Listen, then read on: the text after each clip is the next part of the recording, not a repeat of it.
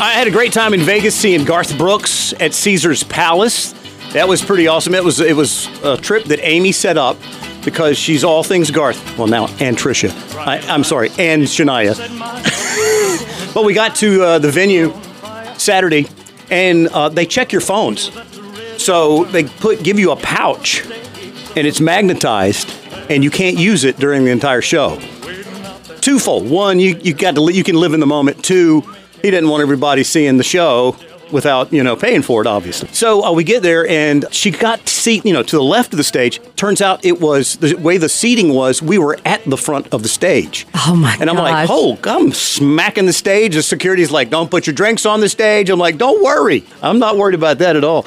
So this little cute couple sits down beside us and she's in a wedding dress. And i'm like where are you from? She says i'm from ireland and so they had decided that if Garth came to Vegas, they were going to fly from Dublin and get married and then go to the show. Show. And she came in her wedding dress. Her name was Jill and his name was Darren. Oh wow! And they were the cutest couple. They had seen him five times in Dublin, and they'd been engaged for six years, and nobody thought they'd they'd they'd get married. They'd seen him five times in Dublin. They saw him once in 2010 in Vegas at the Wynn, but they didn't get married.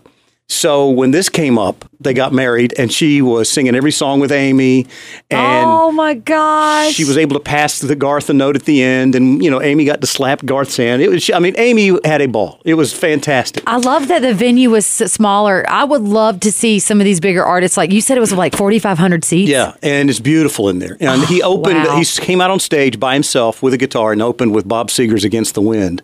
And then he said he was talking about you know the sound of songs like rodeo, the, the bass and the and the and the and the drums coming in. He goes, "If only my band was here." Bum, bum, And then bum, all of a sudden the curtain goes up. Yeah, right there, the bass line. Yeah. Everybody goes nuts. It was it was really cool. He played all the hits. He played every every hit possible. You know, Calling Baton Rouge, Thunder Rolls. Then he brings Trisha out on stage.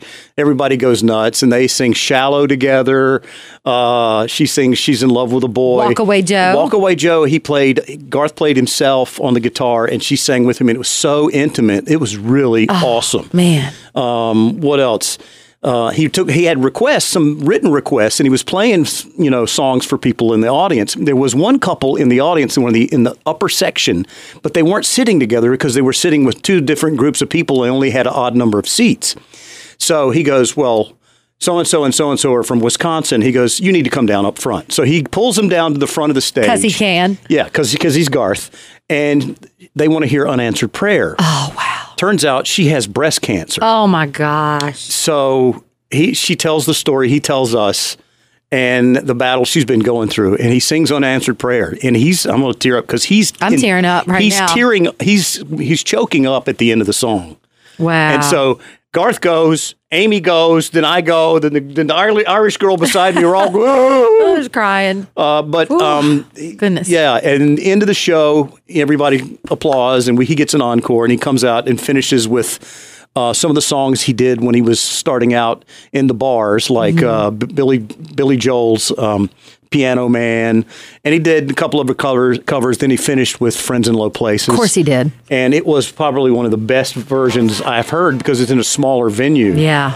And at the end, he's standing right in front of me and Amy, and he's high fiving everybody. And Amy got you know high five him back, and they all took a, all the band took a big bow.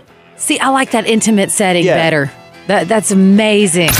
Mike and Amanda, your Q Morning Crew, 94 7 QDR, and only QDR.